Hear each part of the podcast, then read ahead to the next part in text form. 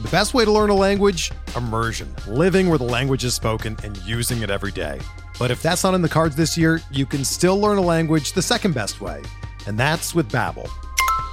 Be a better you in 2024 with Babbel, the science-backed language learning app that actually works. Don't pay hundreds of dollars for private tutors or waste hours on apps that don't really help you speak the language.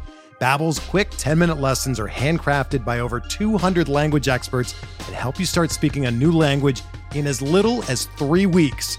Babbel's designed by real people for real conversations, and their tips and tools are approachable, accessible, rooted in real-life situations and delivered with conversation-based teaching so you're ready to practice what you've learned in the real world. Here's a special limited time deal for our listeners. Right now, get up to 60% off your Babbel subscription at babbel.com slash bluewire. That's 60% off at babbel.com slash bluewire, spelled B-A-B-B-E-L dot com slash bluewire. Rules and restrictions apply.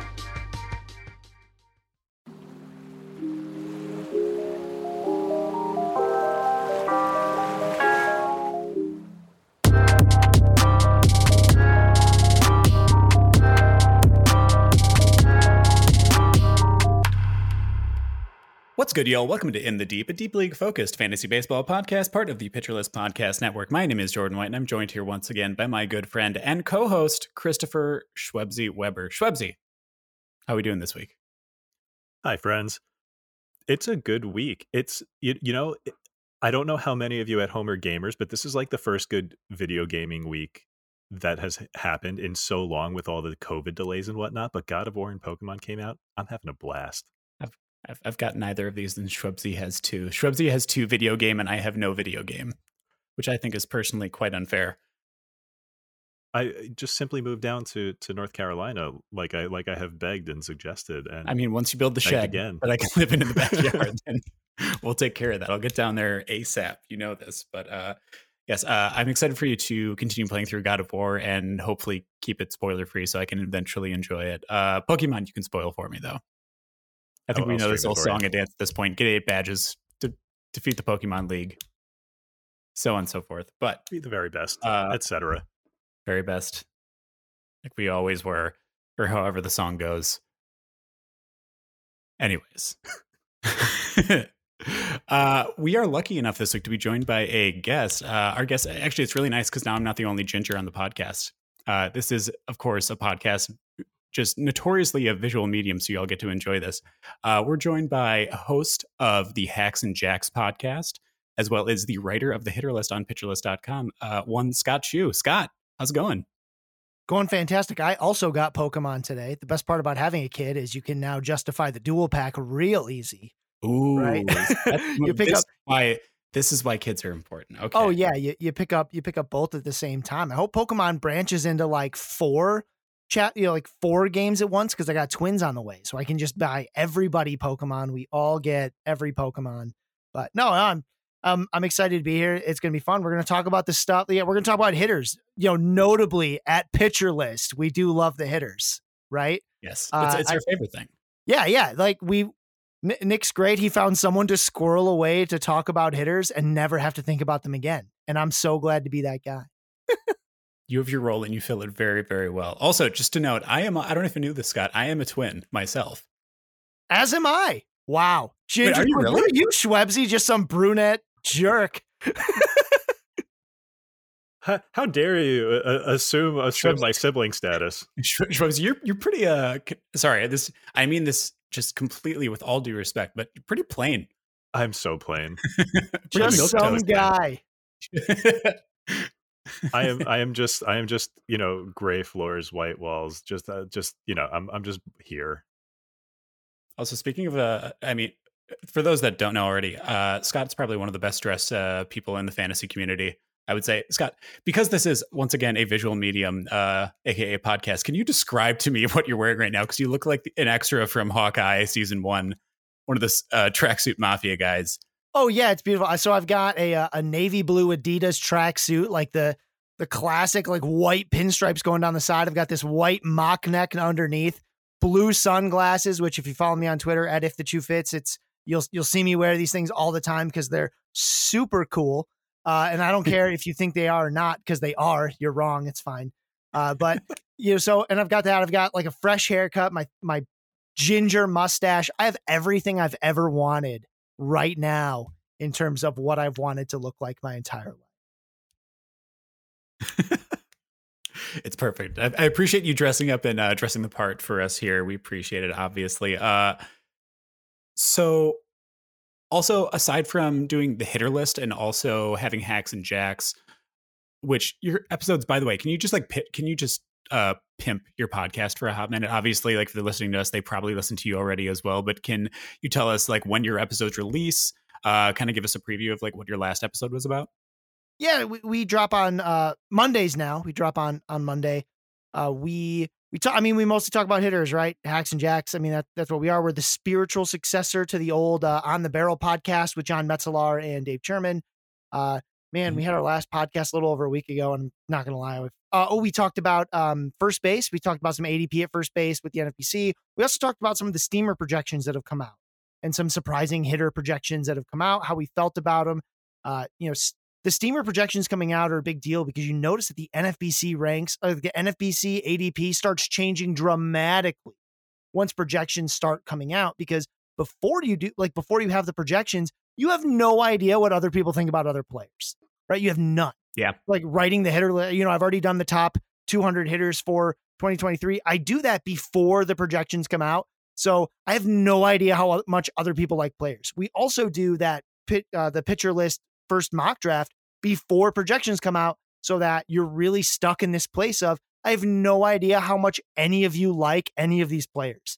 And you're really just like you're going in as as like cold as you can, having no idea like I really like this player, but I've like without ADP, you have no way to know like what ra- like when is this a steal, right? Am I reaching? I don't know if I'm reaching. Yeah. I like this player a lot, but I I mean, I don't know if I could wait. So you you see some really cool but weird stuff. Yeah, I really like those early mocks, especially mostly because it's just you're kind of freewheeling and you're able to just kind of reach and get your guy and then justify that, especially the way that uh, Nick does the podcast with everyone who does that mock draft with him. Uh, everyone just kind of gets to reach for the people that they really want to talk about, which I know is like a lot of Schwebzy's justification for why he chooses specific people during those drafts. And also because he's a homer and he likes to choose a, just a buttload of Mets, which kind of makes which, sense. Which recently but, is no, a I more successful strategy than it's ever been previously. like recently, that might actually be a fantasy baseball team. You know, I, I wish I wish I could reach for Mets nowadays, but people are doing it ahead of me. I'm I'm picking first, so my second pick is at you know the last pick of the second round. I'm like, great, I'll try to take like Pete Alonso at the turn, but no, he gets taken with pick 13. I can't I can't even I, if I want to reach for Pete Alonso, I have to take him in the first round now. Can't do that. Can't do that. Can't do that. As as much as I love my my big meaty polar bear. uh damn. Uh so the thing that I was oh god, I was gonna ask something. Oh yeah. So aside from obviously hacks and jacks, obviously you do the hitter list article as well. Scott, you also are often running the AMAs that happen on the fantasy baseball subreddit. Uh my question for you is from this past season, what is the best advice that you've given and what's the worst advice you gave? Oh my god. So uh the the worst advice is usually like you'd think it'd just be players that I say you shouldn't like and it turns out bad or something like that. It's actually not even players. It's like I'll have an idea of a strategy that's going to work, right? Like I'll be like this this team has a great week coming up, right? I remember like the Rockies for a week were like they were about to come home. They had this beautiful like seven or eight game schedule. I'm like, man, you need to load up on Rockies. You're gonna crush your week. And then the Rockies, like, and then because I, I had forgotten that the Rockies are also bad, right? Like they're just not good. So I'm like recommending all these guys. Yeah. And I look back, I'm like, I am a fantasy analyst. Why did I ever tell someone to care about Garrett Hampson? Like, what is wrong with me? Like, what? How much Kool Aid do you have to drink to be like, this guy doesn't even play every day for the Rockies, right? Like, how am I recommending this? Like, long term or, uh, uh, oh, uh, no, uh, there was a guy for like the Phillies right when Kyle Schwarber was coming back. I can't even remember his name, but he was a lefty. And I was like, oh, yeah, get this guy. Like, I think he's going to be able to stay in the lineup and everything. And then they cut him. they cut him. They were just like, nah, because I was like, oh, because because Schwarber's probably going to be a DH because he's got that, you know, he's got that injury, and I think they're they're not going to put him in the field, and they just they just like they they put him on like they put him in the minors and then they cut him. Like it was awesome. Felt really good about it. It's like yeah, it Darick Hall. Yeah, Darick Hall. Yeah, I was like, oh, this is going to be great because he had been good. He had been hitting better, and they were like, yeah, no, screw that guy. Like the Phillies had no interest in Darick Hall once Kyle Schwarber got healthy again, and I I had put a lot of eggs in that. I wrote a whole article. Like I covered uh, I covered an article with it. I covered the uh, uh hitters that. to stream, and he was he was the centerpiece, and I looked awesome. It was great. I mean, he came up on this podcast. I'm sure. I think Schwebzy was the one who decided to talk about him back then, right? Because he was hitting like he was. He was them. this. Yeah, he was hitting for a bunch of power. They were letting him hit in the middle of the lineup. And I was like, they'll at least like they'll at least platoon him. Like worst case scenario. No, worst case scenario was exactly what happened. They they designated him and then they basic like they might as well have cut him. They never he never sniffed the majors again. They sent him to the Doosan Bears, essentially. I mean, basically, basically, and then like they go they go all the way like they they just did not care about him. My favorite thing is when someone is like hitting in the middle of the order or lead off and then suddenly gets sent to the shadow realm. Yep. It's like you you, you liked him enough to have him in a prime lineup spot, but then you just on a major league roster. Yeah. Like out of all the people you could choose. So so when you think about it, like honestly, the worst advice you can get is you you talk yourself into and hype up these situations where you're like, man, I'm so smart. Do you see like no one else sees a situation? It's like, no, they do. They just realize those players are very limited, right? They're not that good. And you're hyping it way up. I mean, you see it a lot like it's draft and hold season right now. And you'll hear it. You'll hear people start like reaching for these guys with like 400 ADP because they've created these narratives in their mind of how this player gets a path to relevancy. You have to be like, hold on, stop for a second. Are they good? Like, does this player have any like meaningful talents? Like, it's one thing to do this with a prospect who has pedigree or like some high, like some big tools, but like you'll do yeah. it with a guy who's like just a dude. You know how many times we did this to ourselves with Delino DeShields? right? Like he could be the wrong. leadoff guy for the Rangers. He could he was the leadoff guy for the Rangers for two and a half months for like six years. right. And it never it, it, just ended up being some steals that other people got because you had to cut them and they picked them up off the wire. Right. Like that was that's the worst. Like honestly, I find the worst advice I can give is when I let myself get wrapped up in those those scenarios where I just convince myself that this is going to be magical because I forget that the player themselves, like they're a very limited player and, and the teams already know that. Yeah, exactly. So this just like all I can think about when you're talking about this is this is the baseball fantasy baseball equivalent of fan fiction. Yeah. Yeah, we we're, we're so good at it. We are. We we the the narratives we can develop like the highs and lows, like the subplots, like we are amazing at this. and we'll talk about my favorite my favorite narrative device in this podcast later according to the notes. But uh we're really good at making them up in our head with nothing but like two stats. We get like two static pieces of data, and we're like, this is the narrative. Don't worry. I know exactly how a manager and a front office are going to deal with things. I'll say that about the Rock. The Rockies don't even know what the Rockies are going to do. Right? They make it up as they go. There's no other explanation. I'm sitting there trying to project what they're going to do. Get out of here. Yeah, they don't know what's going on. Look, my, my, Ed, my, Edwin Rios fanfic it, from is very steamy. So just want to put that out there. I'm sorry to hear that. I thought uh, you said Edwin Diaz, and then I thought about something. I thought about a line with about a trumpet, and then uh, my mind went. Never mind. Anyways, uh, Family moving on. Wait, what's that? Family friendly podcast. Yep, I know. That's what I'm going to continue. Uh, do we want to talk about trades and D- uh, some DFAs that have happened next? Does that sound like a good uh, a good place to go first? Yeah, you know, we're we're talking about uncertainty. Let let let's talk let's talk about yeah. the uncertainty of a bunch of players getting. I was say that's the thing because I, I to quote Scott's hitter list that has been most recently updated. You had Paul Goldschmidt below Teoscar Hernandez, which that's something that I think I could maybe see you trying to justify that. Like I don't personally agree with it. I could see you justifying it before he got traded to the Mariners. Now that he got traded to Seattle, I have I I, th- I think I think obviously like you would probably re-rank that in a different order as well, right? Sure would.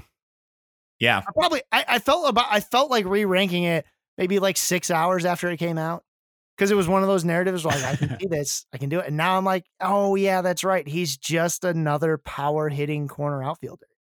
And Yeah. It's great when you're hitting fourth for the Blue Jays. And like the Mariners have a scrappy lineup that's getting better at the top, but like he's also, I mean, he is a he is a good corner outfielder. He's a good fantasy outfielder, but he's like there's a lot of them in that range that can do what he does. Yeah. Well, I think my favorite like really deep league trade that happened, and we we do we we're, you know we're gonna we're gonna talk about a, a range of ADPs today, but deep league is generally our focus. I think my single favorite trade that happened is Nolan Jones to Colorado. Like, how how drastically does that change his outlook for you? Because the environment is better, sure, but he's going to the Rockies, and the Rockies do tend to do Rocky things, and there's a chance that he only gets like 150 plate appearances next year because they like to do things like that. Mm-hmm. That's the really important point here. So the problem here is that this is a really crowded team, right? Like they actually, the one thing they had was guys to plug into the outfield who are major league caliber, right?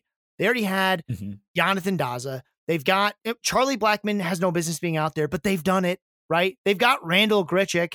They've got uh, Kris Bryant, who was hurt for so much of last year. They had a real, they had Sean Bouchard really came on for them towards the end of last season. He's like this corner outfield, corner infield guy. Uh, the the DH spot also gets eaten up by Elehuris Montero, who has shown a lot of power, even though he's a huge free swinger. Um, they like to put Garrett Hampson out there sometimes for no for no particular reason. this team, Connor Joe is in the minors as well. You know, he came on for a month or two. And like, this is all ignoring the fact that, like, in maybe a year or two, Zach Veen will be in that outfield.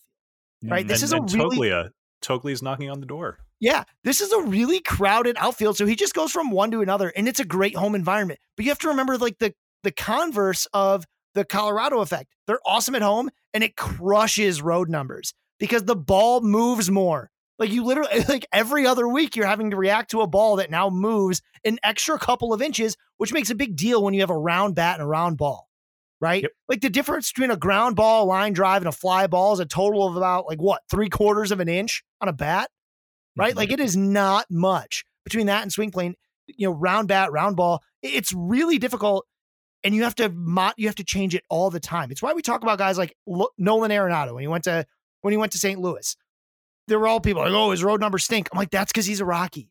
All Rocky road numbers stink. There's a reason we call it Rocky Road. There's a reason we do that because it's hard to hit on the road as a Rocky because you go from a place where the ball doesn't move that much to everything moves like crazy. Can you like San Francisco, the air density in San Francisco is just like so dramatically different from Colorado. So you go over there and all of a sudden Carlos Rodon is hucking sliders at you that move like no, like they move like curveballs. Like they move all the way across the freaking plate. And you're like, I didn't know baseball could do that because I've been in Colorado for the last week and a half.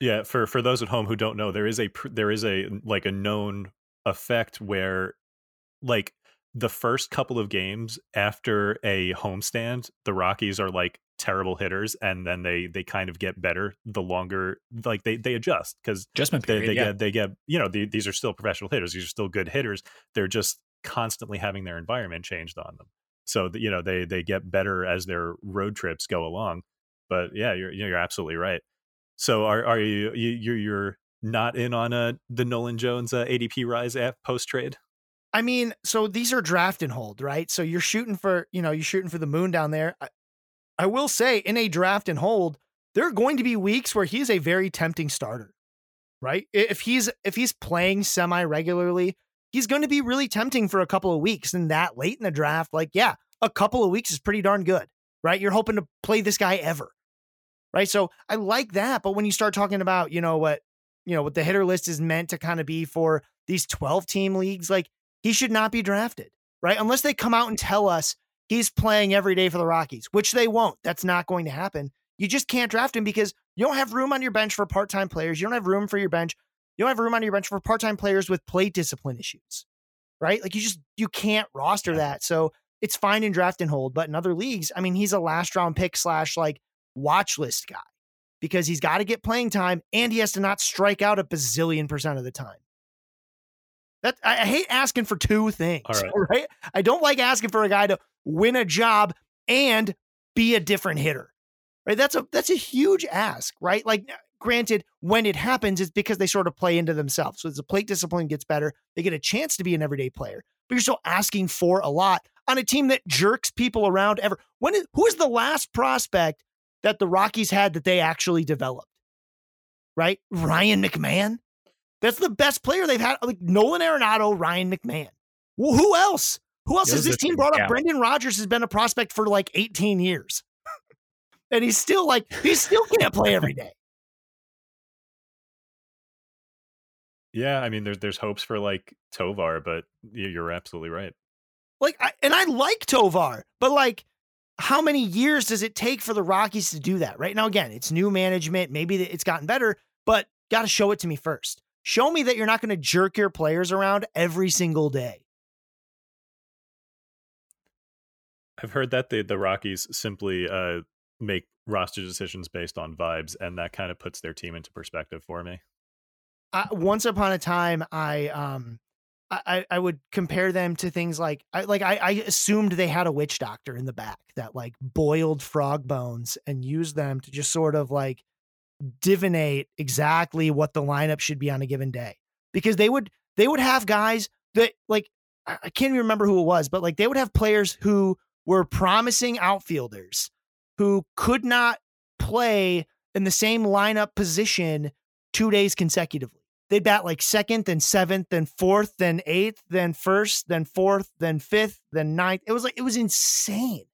And I'm like, what are you guys even doing? How is how is any player supposed to get comfortable when they can't even get like they can't even like they didn't even play the same position on back to back days, right?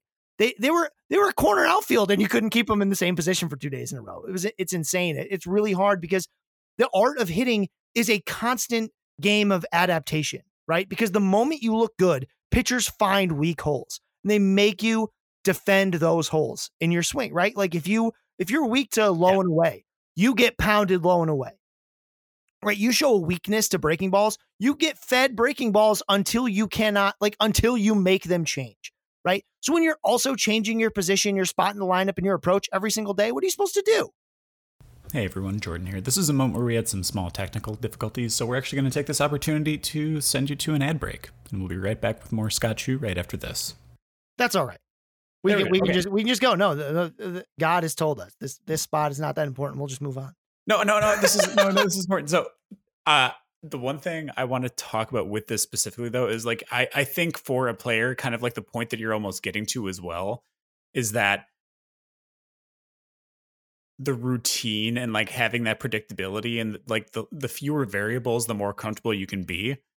So like moving around in different lineup spots every single day, moving around different defensive positions every single day like that, that can I feel like this and obviously this isn't great fantasy analysis necessarily, it feels it like is. that could be really difficult for people on a day to day in terms of how easily they are able to adjust. It's funny. The more I do this, the more I realize that, like, yeah, numbers are important. And fantasy analysts, we all talk about numbers all the time. But the more you do this, the deeper you get, the more you start talking about humans, right? Baseball is a yeah. game played by humans. And just think about, like, in your own life, like in my own podcast, I reference the fact that I'm a rec league goalie who tore his knee up, right? But there are things that are real. Like it's really hard statistically to prove the existence of clutch, yeah. right? It, it, basically, the stats say it's not a thing. But what is a thing and what's hard to prove statistically is just being in the friggin' zone, right? There are days where I've played goalie, rec league, low level, where you can't score on me because I don't know. Because some, like, because every time I move my arms, I hit a soccer ball, right? Like, there's just days like that. And then it, that's because I'm like, I'm in a rhythm, I'm in a zone. That's hard to do if you're changing positions all the time or you're changing lineup spots all the time or you know you're you're you know just like think it's your own job. Like if every day you came in, yeah, every day is a little different, but like if your to- if your role on your team changed every day, right? Like it'd be yeah. hard to feel really comfortable what you're doing, right? Unless you're already very very good. But that's not who they do this to. They yep. do this to the guys who are just trying to get in the majors and all of a sudden they are thinking about 13 different things right? Because they're moving them all over the lineup, all over the field, which is great, except for the fact that these players are they're, they're trying to adjust to the fact that they're in the major leagues now. Right? Like they're trying to find apartments. like they're just everything's getting thrown out of whack. And the Rockies can't figure out why these players don't develop because you give them no chance to feel like they have both feet on the ground at the same time. Michael Toglia is sleeping on Randall Grichuk's couch, and we're expecting him to hit Carlos Rodon sliders. Okay, Yeah, after being in Colorado for two weeks, right? Like, come on. Oh, damn. Okay. Uh, I want to cover a couple more people here as far as trades go as well. Kyle Lewis for Cooper Hummel. Who How cares? do you feel about either of them? You, you don't care about either of them? So, like, congratulations, Kyle Lewis, for that rookie of the year win. But he just goes from one crowded outfield full of prospects to another crowded outfield full of prospects. Yeah, right? Like, so Well- weird. Why? Why did Arizona do that?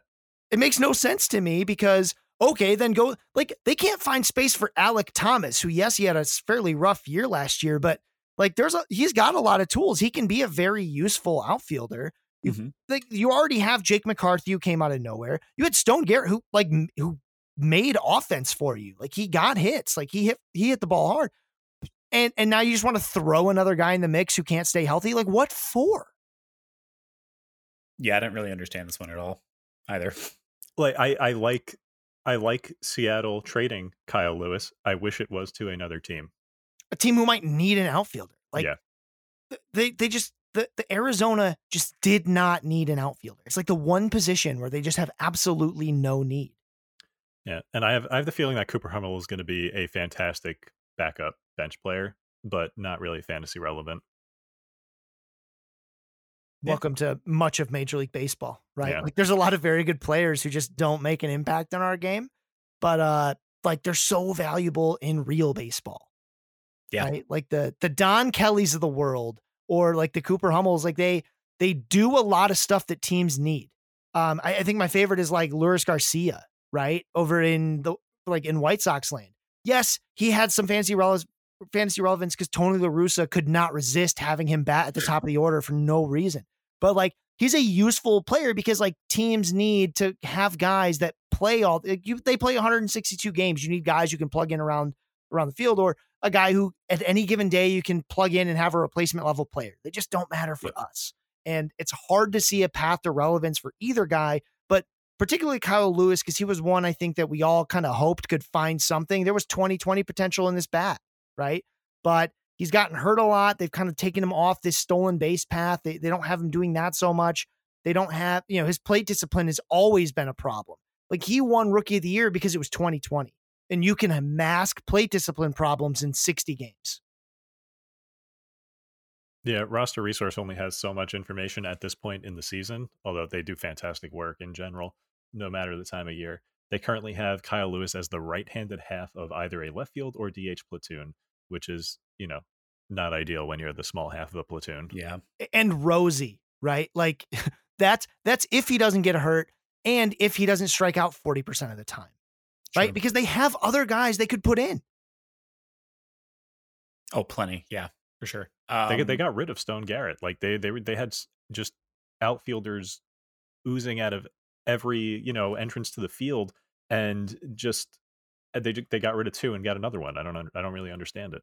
I did not know where that sentence was going to go when you started it. I'll be honest, but It started pitcher list unfriendly, and then I realized it had to get pitcher list friendly by the end. you did, you did good, kid. You did real good. Uh, yeah, I, I guess I yeah I don't really understand this trade whatsoever. But alas, uh, I'm not a I'm not I'm not an MLB executive, and it's probably for good reason. Uh, all right, there's a couple more we want to talk about here. How about Gio Urshela to the Angels? Shubsy, I know you thought this might be like an avenue for Royce Lewis. Yeah, Ro- Royce Lewis isn't going to be healthy until a, a good bit into the season. Like he, he, so players are generally the most optimistic people about their own injury timetables, and his personal timetable was sometime in 2023. So that's vague. We don't know when he's going to be playing. Hopefully, it's you know sometime this year. As for Urshela himself, he's a pretty bland player. He is deep league relevant for sure because he is a consistent bland player. But the question now is, what do, like does this mean they don't have faith in Rendon being healthy? And if they do have faith in Rendon being healthy, where does Urshela play? Is he going to be a shortstop? Because he's not a very good shortstop. um, I'm I have questions about like, wh- is Urshela just going to be a a super sub? Is he going to be a, a super utility guy? Because I mean that that could still be you know deep league fantasy relevant because he is such a cromulent bat. I love that word so much Uh, He, see, But- that's that's that's a big Schwebsy word. because it's at, a at great least once per episode. It's got to be. Uh, he's really embiggened that word uh, with how much he uses it. But Yes. it's you know to me, I wonder if it has to do with like they were missing Rendon and David Fletcher, and that's a big hole for them because they they have no like they don't have a lot of base players, right? Like they have they have outfielders, they have guys that can DH, but they don't have a lot of guys to play like second and third and short. And so I wonder if this is just a way to sort of like plug that up and be like, okay, if both Rendon and Fletcher are hurt, which happens a lot, then we've also got this guy, right? We have, I mean, and also I, they're probably just looking for guys who can put the bat on the ball to bat first or second if they need to, uh, because they've got Ohtani Trout in the three four. So you need guys that just slap the ball around, right? I mean, that's what David Fletcher has been for them. I think Gio Urshela is just a sort of a side grade to that. He's not as extreme with the with the contact, but he also doesn't strike out that much, and, and he's got a little bit more power. He's a useful ad. I think he'll continue to be a useful fantasy player in stretches, but he's not a guy you really draft or a guy that you like. He's probably a guy that in a lot of leagues everybody rostered at one point. oh yeah. yeah, hundred percent. At the at the beginning of last year. Yeah. The the one thing I worry about though is like if they go into the season with him as their starting shortstop, I feel like they've made a big mistake. And that's how the roster is currently constructed. Like uh, I I don't love that. God forbid they Yeah. make a splash for a big shortstop, right? Like, God, they could use it's weird because they have the two of the best hitters on this planet on this team, right? Like two for sure Hall of Famers on this on this roster right now in in LA. But what like they they really actually need depth in hitting because they just don't have it. Yeah. So sometimes I wish we were just a general baseball podcast because this is the kind of stuff I could talk about forever. Like this lineup is begging for like a good left field bat, and th- they're those guys are everywhere, and then like a star shortstop, and there's like four of those on the market right now. Like this, this could wind up being like a really strong lineup if they make like a couple of specific moves this offseason. Go get Trea Turner and just unseat the Dodgers as the best team in LA. I want First that of to all, be they're in st- Anaheim. Oh, I okay. Okay, yes. I mean, well, they don't say. Well, no, they don't say the Los Angeles Angels of Anaheim anymore, though. They just call them the Los Angeles Angels. So I'm taking LAA this. of A. It was one of my favorite. Trivia- It was one of my favorite trivia questions of like, tell me all the teams whose full name doesn't end with an S. That's always the one that I, I would sort of sneak in because there I was like, no, they're the Los Angeles Angels of Anaheim. Ah. Wait, how many are there? Now I'm curious. In in baseball, it's like none, but other sports, like if Mhm. you if you count the N, the WNBA, it's a whole crap ton. But it's uh, Oh, yeah. I mean, like you have to go to college and find like the Tulane Green Wave and uh, the Notre Dame Fighting Irish, and in hockey, there's uh, shoot, there's there's a couple, there's a uh, the Minnesota Wild Yep. are one, but there's not a ton, and the the Los Angeles Angels of Anaheim were were my favorite one because nobody remembered that part because nobody cares. cool story, Chu. I'm sorry. Ac- actual cool story. Uh, but- I couldn't resist. There, right, uh, there was there was one move that is near and dear to my heart. The uh, the Mets traded for Elieser Hernandez, and Yes. that's near and dear to my heart because both it's my favorite team, and Elieser Hernandez is a former in the deep favorite who the, the the shine has kind of come off of him and his very elite slider, which got less elite and uh, it, it stopped carrying the overall package. Uh, I, I think it's funny that the the Mets now employ two two members of the 2019 Marlins rotations and none of the good ones. But uh, yeah, I I don't I think this is going to wind up being similar to their uh, acquisition of Jordan Yamamoto a couple of years ago, and Elieser Hernandez is going to just serve as a depth piece or bullpen piece. As much as I wish he uh, he would regain that incredibly elite unicorn slider that he had and uh, turn into a quality starter again. I, I don't really see it. Yeah, he just had. I mean, he used to throw strikes, then he kind of stopped doing that, and that that makes it hard to be to be a starting pitcher. I, I part of me like part of me wonders. So the Marlins played with him as like not being a starter, and I wonder if the Mets are going to keep doing that because they found guys with one pitch and kept them forever, forever. Like Seth Lugo, right? They found a guy with one pitch and just like, all right, you're going to throw that pitch a bazillion percent of the time. And I wonder if they find a way to fix that slider and just tell Elieser Hernandez to not throw anything else. But like they they traded him like they made a trade and they they got two players for Franklin Sanchez. So this is really a organizational depth kind of move. Like when you when you see these kind of things, like when Elieser Hernandez, a guy with like a six something ERA and a reliever, are traded for a minor league pitcher, like it's hard to get super excited. But uh, you know, in those leagues where like a middle reliever is valuable, there might be something here if in spring training that slider's there. Like that's how deep, like that's how many ifs you need to get to Elieser Hernandez relevance, but that's where it is. It's like they they put him in the pen and he only throws sliders and it's good. Yeah, I, I think he's their sixth starter as things currently stand, and they are going to acquire several more. Yeah, he's going to be someone that comes in, makes a spot start here and there, but can do like long relief. Uh, that's all I I really saw him as uh, as well, and kind of in the same boat as Schwebs. I think that they're far from done spending money during this offseason. How much money do you think the Mets are going to spend this offseason, Schwebs? All of it. There is no limit. The limit does not exist. To to quote my favorite movie.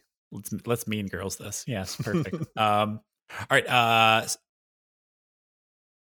I think that's mostly it as far as like interesting stuff to talk about in terms of trades. You want to talk about a couple DFAs real quick? These are more interesting. Yeah, I think these are much cooler. So the first one, I think, which just because I want to get Scott's opinion on it, uh, the most obvious one is Cody Bellinger getting DFA'd by the Dodgers. Who fixes him? Who who who's going to take on that project? Do you think? Well, first of all, I think we have to really ask ourselves like, what does a fixed Cody Bellinger even look like anymore? What is yeah. that player? Right? Because like it's not the all-star that that we saw before. It's not that. He just isn't yeah. that player anymore. You can't have this many holes in your swing and be that player anymore. I don't know if it's just like a scouting report that got around or what, but every pitcher makes him uncomfortable. Like I, I don't see those at bats where I'm like, oh, Cody, Cody Bellinger's got this. To to sort of juxtapose him to someone, Kyle Tucker is in every at bat. He's fighting every at bat. Like you never feel like Kyle Tucker is uh, off balance. You never feel like Kyle Tucker doesn't really uh, have a handle on what he's trying to do in an at bat. And Cody Bellinger could not be more opposite as a left-handed outfielder, right? Like he just he never like I I watch him and I just think I'm like this guy's literally just hoping that someone gives him a meatball and that he can hit it. Right? Because I just don't see, I don't see really like any sort of discipline. And when he makes contact, it's terrible. So I start wondering, like, what does it look like for him to be good? Who can turn him into a what? Who can turn him into Joc Pederson? That's really, I think, what we're probably asking.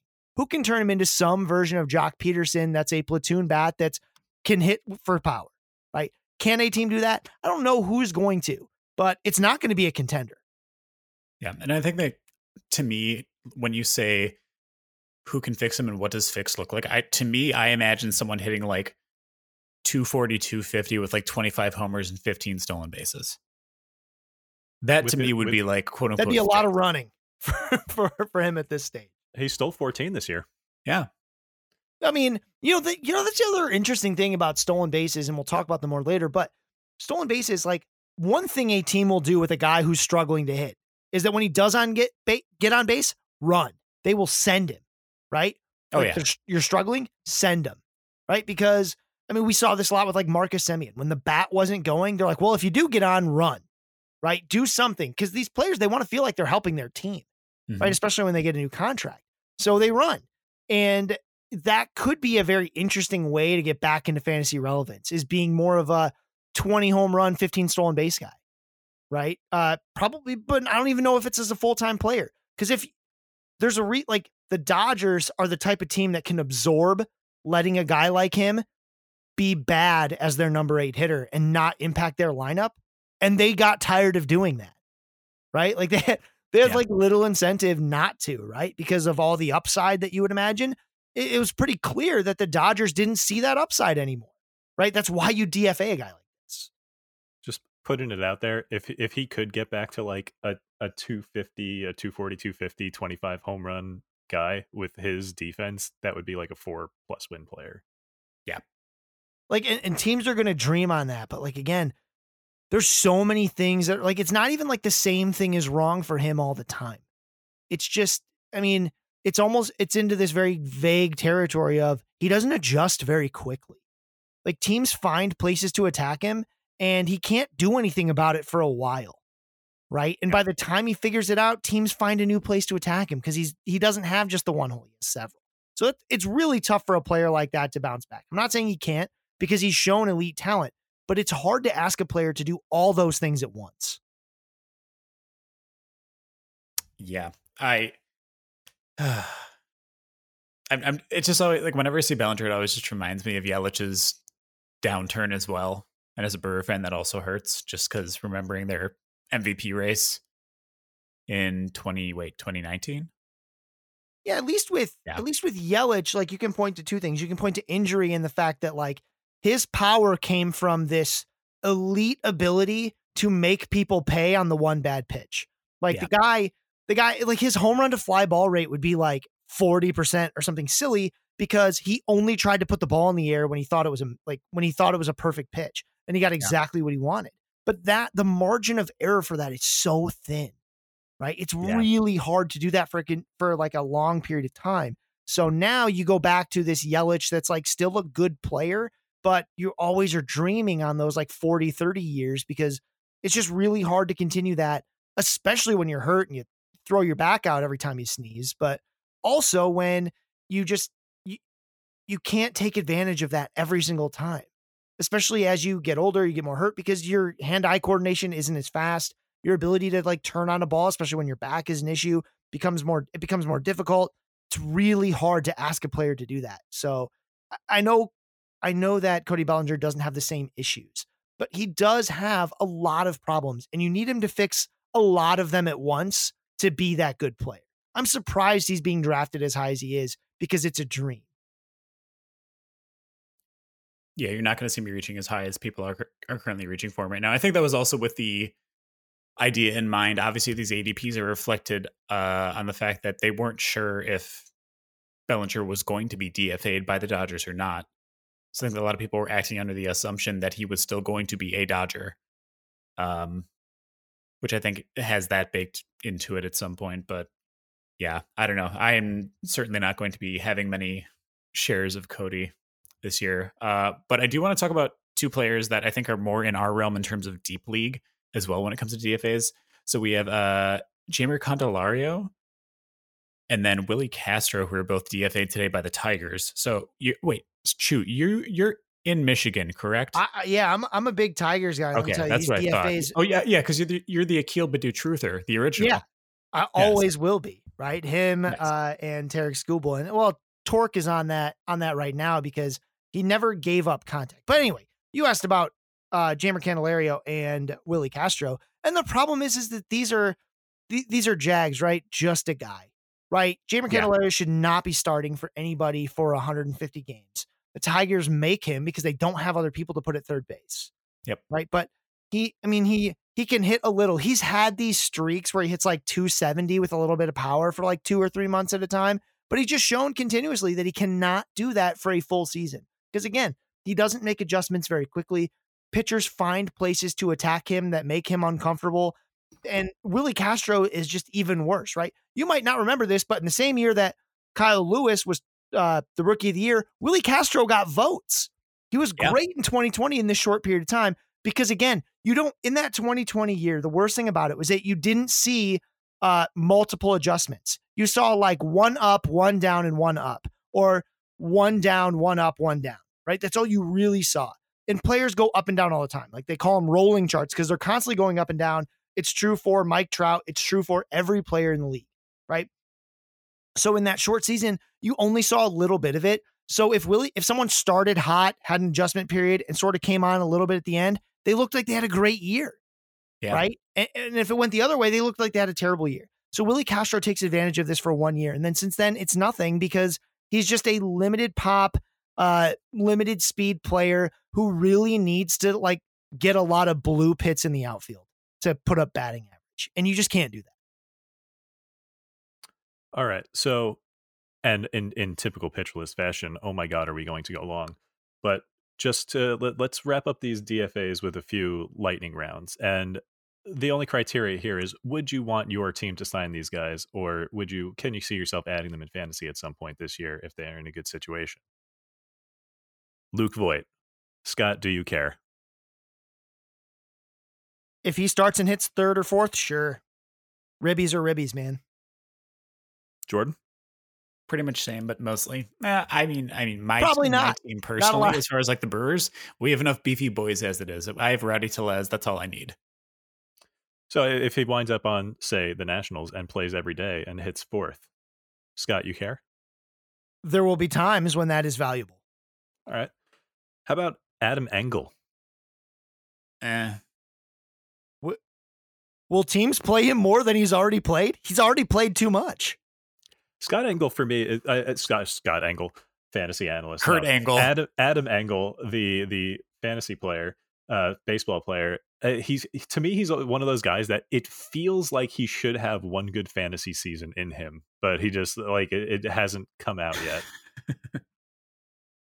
It's, I mean, like he's this guy that needs a lot of volume to show value, and no one wants to give it to him because he's not that good. That's fair. Also, he had a really dope Topps baseball card a couple years ago of a, a, a catch he made jumping at the wall, and I, I can never shake that. It's burned into my head. It's such a cool looking card. Uh, all right, Brian Anderson. Can he recover what made him fantasy relevant a couple years ago? What made him relevant was batting third for the Marlins. Correct. And uh, I mean, again, it's the Luke Voit thing. Anyone who bats third or fourth for a team every day can create value, even if they don't have power, because they get ribbies, because someone will be on base accidentally. He needs to be in a prime lineup position or he's not valuable.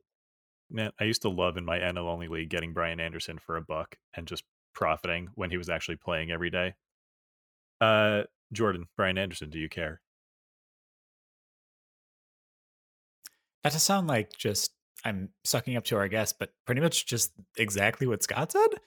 Uh, it's, it's a lot of what we preach on, like why we pick up people off the waiver wire in the off season, right? Or, or, or during the season, I should say, right? Like we always talk about like opportunity, uh, what kind of like offensive makeup the team has that they're going to be playing for, and then what was the other one that we do? We have three O's. We had a saying for this, and I've completely It's forgotten. it's playing time, production, potential. Oh, the three P's. There we go. Great. Uh yes. So yeah, just pretty much what Scott said. If you have the first two P's, you don't need the third, right? If you have playing time and you're in a great position, like you don't need the potential because you'll get 70 ribs by just playing every freaking day. Because that means you need one like every third game. So it usually uh, in in our case, because a, a lot of times when you're targeting deep league players, there's no promise for them being in the lineup tomorrow, even if they've been in the lineup the last week. You know, because a lot of guys come into their playing time through injuries and whatnot. So potential is usually you know rest of season outlook. So with Brian Anderson, it's like, is he going to get playing time this year? You know, and that's our question right now, wherever he winds up. So last one. This one makes me sad a, uh, a a troll Mets account today uh, pointed out the statistic that Dominic Smith has more DFAs this year than home runs. Uh, do either of you guys care about Dominic Smith winding up in a uh, in a better spot? No. I mean, I wish him well. I'm not I'm not gonna say that I'm that I want the man to just fail.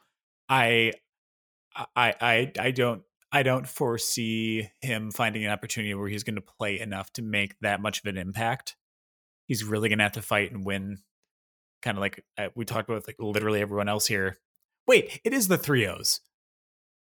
It's not the P's, it's the O's. It's opportunity, uh, which is the offense, or sorry, the opportunity is like how good you are on defense. So if you're getting time in the field, you're going to get at bats. Offense, and then where you bat in the order.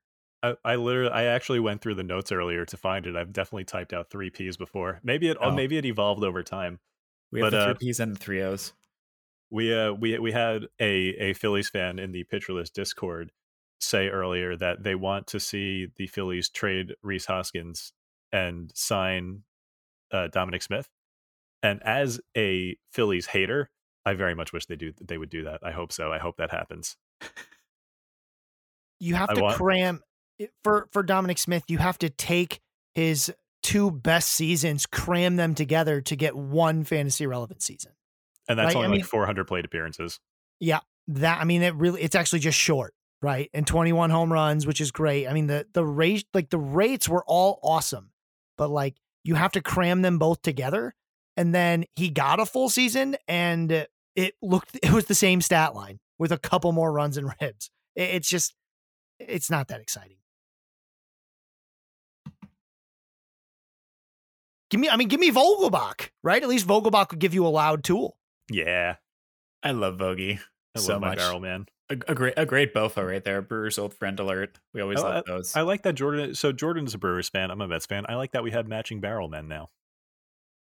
Oh yeah, that's true. We do. That's actually very nice. Huh.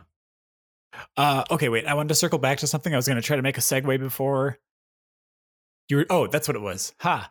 This is a very natural way to uh, move on to the next subject in this podcast. no, but you were talking about rolling charts when you were talking about Willi Castro before, right? Uh, Scott, you're the foremost expert in the fantasy baseball community when it comes to rolling charts. Um, so every time we bring up, oh, or at least every time I bring up a rolling chart on this podcast, I, I always name drop you, Scott. I love them so much. They're they're yes. a deep passion of mine, and it's because of how good of a narrative tool they are. We again, I talked earlier. We are we love humans love creating narratives. We love trying to understand why things happen. We're also really bad at it uh, very naturally, we're terrible at doing this because we focus on like a single thing. You know, not helpful a season long batting average is for anything except deciding the batting title, right? Like it just doesn't tell you, like, it tells you sort of what happened, but it just doesn't give you a lot of stories. So yeah. when you see the rolling chart, you see the adjustments. Baseball is a game of adjustments. And the reason you know that is because you can see that nobody, like we talk about, oh, so and so is consistent, but like nobody, even Chris Davis and his back to back to back back, 247 seasons, right? Like th- th- he he ne- he only bat 247 on like a few days a year, right? Like mostly the last one, right? He just happened to be batting 247 on the last day of that year. But it's random, right? It's very random because we see players go up and down. And there's a couple like the most popular one is usually the one on StatCast, which is like expected WOBA, you see these like rolling charts and it, it feels like a very very telling thing and it is and i have a you know i have two of them that i want to talk about but even just looking at things like strikeout rate looking at a player's strikeout rate doesn't really tell you a lot about what happened because if you have a great first half for strikeout rate and a, a terrible second half for strikeout rate it matches together and you get this average strikeout rate and you think oh he only strikes out an average amount of time. No he got much much worse right i mean first one i talk about is vaughn grissom who started out with a pretty decent strikeout rate. And as the season went, it just kept getting worse. That season end number you see is sort of in the middle of it all. But when you look at that rolling chart, and strikeout rates are a good one because you don't need a huge plate, you don't need a huge plate appearance sample to have something that's really useful. That stat becomes somewhat meaningful even at 50 plate appearances. And strikeout rate's a very intuitive thing, right? When it's high, it's bad. When it's low, it's good. Uh, and it's, you know, there's a couple stats that are pretty easy to correlate to it. And when you see Vaughn Grissom, basically as he stayed in the league, pitchers got better at striking him out, right? That's not good because you also see his production go the opposite direction, right? His strikeout rate goes up, the production comes down. You watch it and you're like, oh, wow.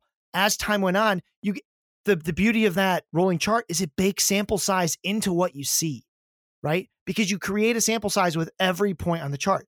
Every point isn't one day, it's 50 at bats or 15 games or whatever it is, right? So when you see Vaughn Grissom, you're like, man, as he goes, that rolling number just keeps getting higher. So you don't, you're no longer concerned. Like the fact that he had a great strikeout rate his first 50 plate appearances isn't that useful to me when I'm looking at like 100 plate appearances later, right? Um, I'm making yeah. up numbers there, but I, I just don't care about how good it was then because it just kept getting worse. right? So I love the rolling chart because it tells you a direction. Is it predictive? No, but it's extremely descriptive of what we're seeing, right? I mean, just like X stats. We look at expected stats, they're not predictive, but they're extremely descriptive. And so are rolling charts, right? They tell us how, what happened and how it happened throughout the season. For example, Taylor Ward, right? Uh, he his his expected weighted on base kept keeps going up, and every time he has this little dip, that dip as it goes down, that adjustment period, that where he bottoms out keeps getting higher and higher and higher until the injury. You can even time it out. If you if you follow the chart on either FanGraphs or on Statcast, you can see the dates. Where does it dip? Right after he gets hurt, right? That's where he has the bad yeah. dip. And what's it do after that? It just keeps going back up because the guy makes adjustments really quickly. Those are the kinds of things I really like to see, right? You want to talk about one that really concerned me? It's Alejandro Kirk. Those final numbers look real good. Go look at that rolling chart. It's a flat line except for this big spike in the middle for about a month. Right? That's it. His he he does all of his production in about a month. Right? The rest of it is just empty batting average. Right? It's just really and projections don't do a great job grabbing this because they look at that final number. That final slugging number, he slugged below that for most of the season, except for one month where he was awesome. Yeah. Like, that's that's a really hard thing to pull out of like month to month data because month end dates are random, right? Month end dates have nothing to do with baseball, right? Yep. The day July ends doesn't mean anything. Incredibly right? arbitrary.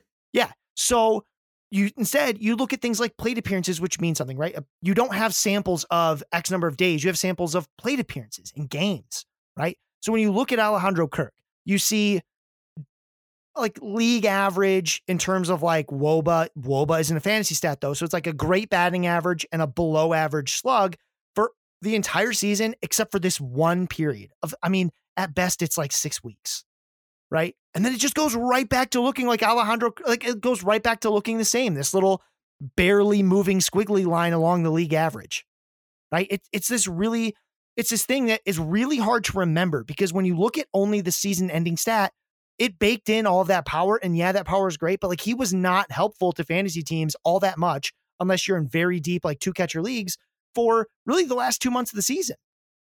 But he's going off the board. Like people like him as like a top, like a borderline top five catcher because they, what are you hoping that he spikes again for six weeks?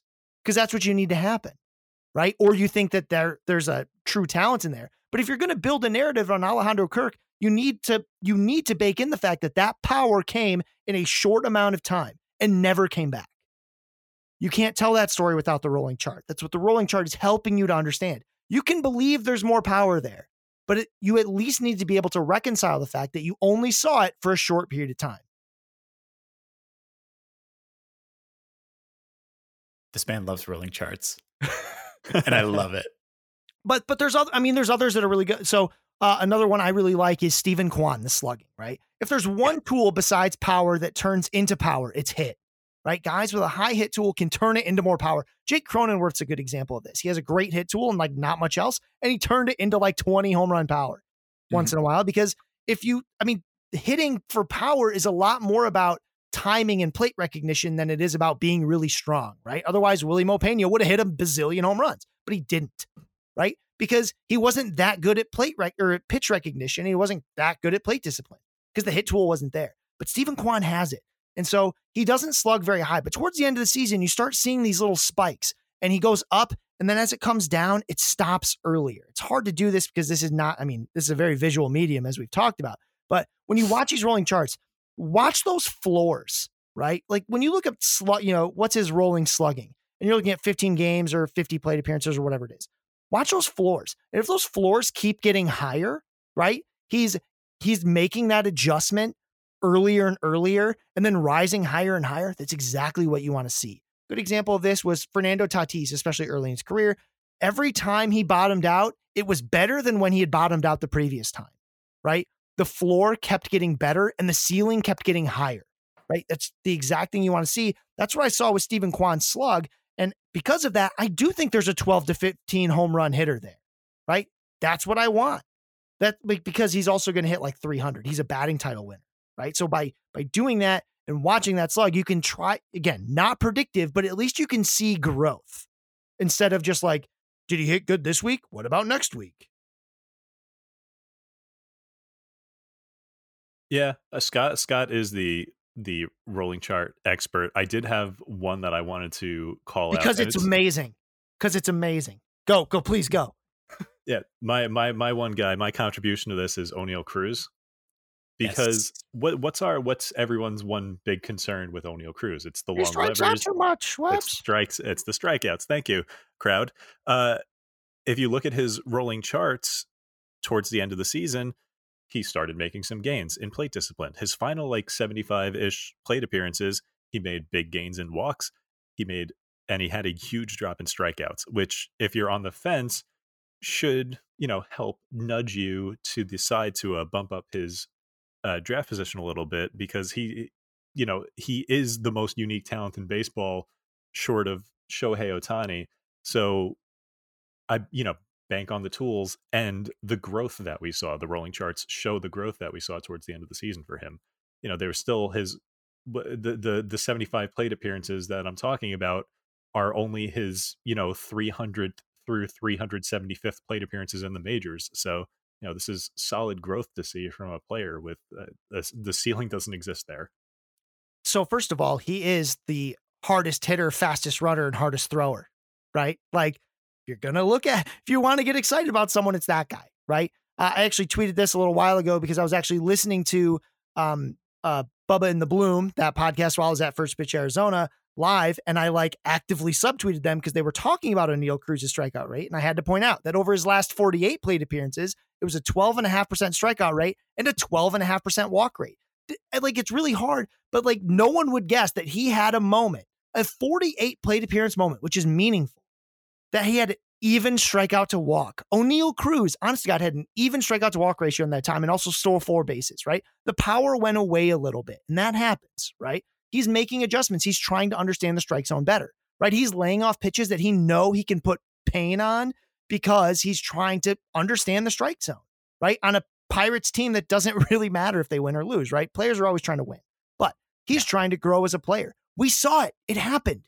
It's amazing. Like that's what we want to see. We want to see 151 WRC plus for your last 48 plate appearances because you controlled the strike zone amazingly. Because once you get a better idea of it and can start swinging the bat like we know you can, my God, the guy can hit the ball 200 miles an hour. Yeah, I'm I'm big on Oneil Cruz, and seeing his growth a- across the season has just made me more of a fan. I traded him away in a dynasty league that I was in win now mode, and uh, Taylor Ward was actually one of the uh, players that I got back in that trade, and I'm just I'm kicking myself. I can't believe I did that because he he would have helped me win now too. What's the matter with me? But so something that uh, I did recently with Scott, we had our Pitcher List mock draft. Uh, Jordan mentioned it earlier, yes. and I was excited to bring this up and and talk with Scott about his late round picks. But this is a hitter episode, and Scott went and ruined that by taking like was like six out of seven pitchers in in the late round. But there was one player that I wanted to have him talk about, and that was his 17th round pick. A few a few picks after I took Lars Nootbaar, who I love so much. He took uh, Josh Jung. Yeah. So we just were talking about strikeouts, and I'm not gonna I'm not gonna try to defend the strikeout rate that much. Right? It was really bad with Josh Jung, but uh, with Josh Jung, the, the thing is, one, we didn't even think he'd play this year, right?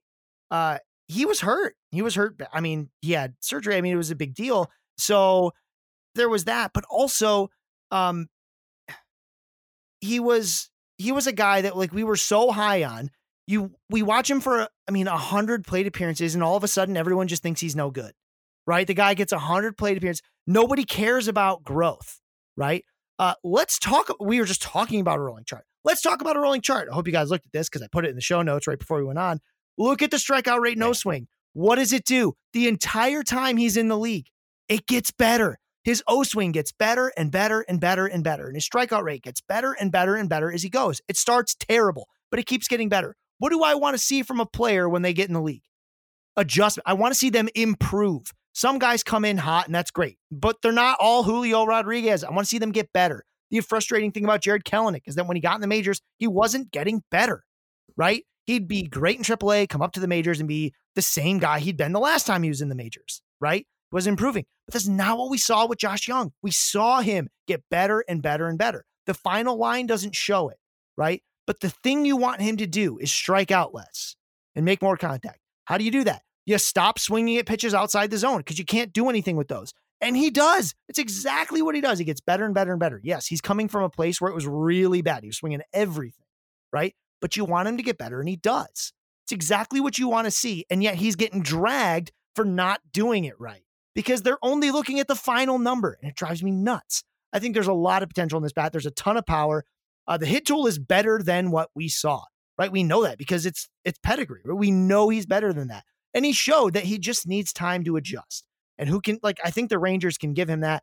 I think he can definitely be a great corner infielder.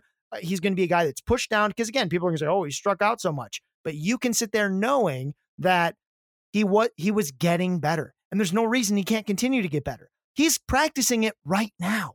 We just don't get to see it, right? Like the reason we say that all the like biggest changes happen over the offseason because we don't watch it every day. We don't watch the trickle of skill development, right? It just happens when we see them again in spring, right? But that's not really how it works. It's happening right now. And we know he has the skill to get it better. And he was. So why aren't more people excited about this? And I do have to point out that Scott is a fellow Nootbaar fan, and he has Lars Nootbaar a few uh, spots ahead of Josh Jung in his rankings.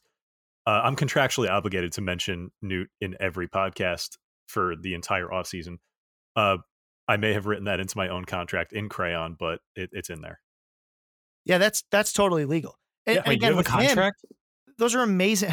Those are amazing plate skills that Lars Nootbaar has shown, right? And the Cardinals have shown a willingness to bat him leadoff right? And Nolan Arenado and Paul Goldschmidt are still there.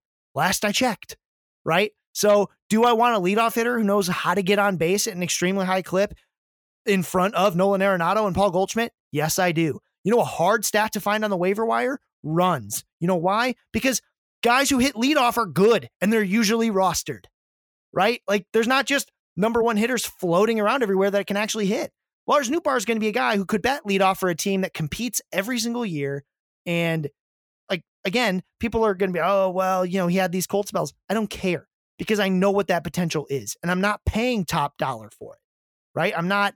I'm not having to invest super early round picks. I can do it late for a guy who again could be an OBP machine with a ton of runs scored and who has pop and speed. He has all these tools and like he just yes, he had rough patches because every player has them, right? Like that's fine. That's fine. Did he make adjustments? He absolutely did. He starts to come on again at the end of the season. That's what I want to see. That's what he did. It, it was a beautiful thing, and I think that he's going to be uh, he's going to be a pick that I think is going to gain more and more momentum as we get closer to the season because people are going to remember, like, oh yeah, he's a good leadoff hitter on a team that can score runs. Yeah, I mean, prime lineup spot. Something that we always love, obviously. Newt, Newt. Newt, Newt. I mean, yeah, we we're gonna I mean, we're gonna what is it, like five minutes? You're gonna dedicate? Is that what your con? I, also, I I straight up did not know you had a contract. Are you also it's, getting my entire contract is just written on a paper? I have to talk about Lars Nootbaar every episode. There's no other. There's nothing else on there.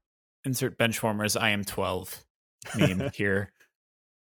All right, Scott. So you obviously write the hitter list too. Uh, we want to ask you. You have some hitters on that list that some that we feel like you're pretty high on, and then some that you're kind of low on, I guess, in comparison to what our perspective is on the situation. So do, let's start with the ones that you're high on. Maybe we can do like a little sandwich type deal where we alternate between back and forth.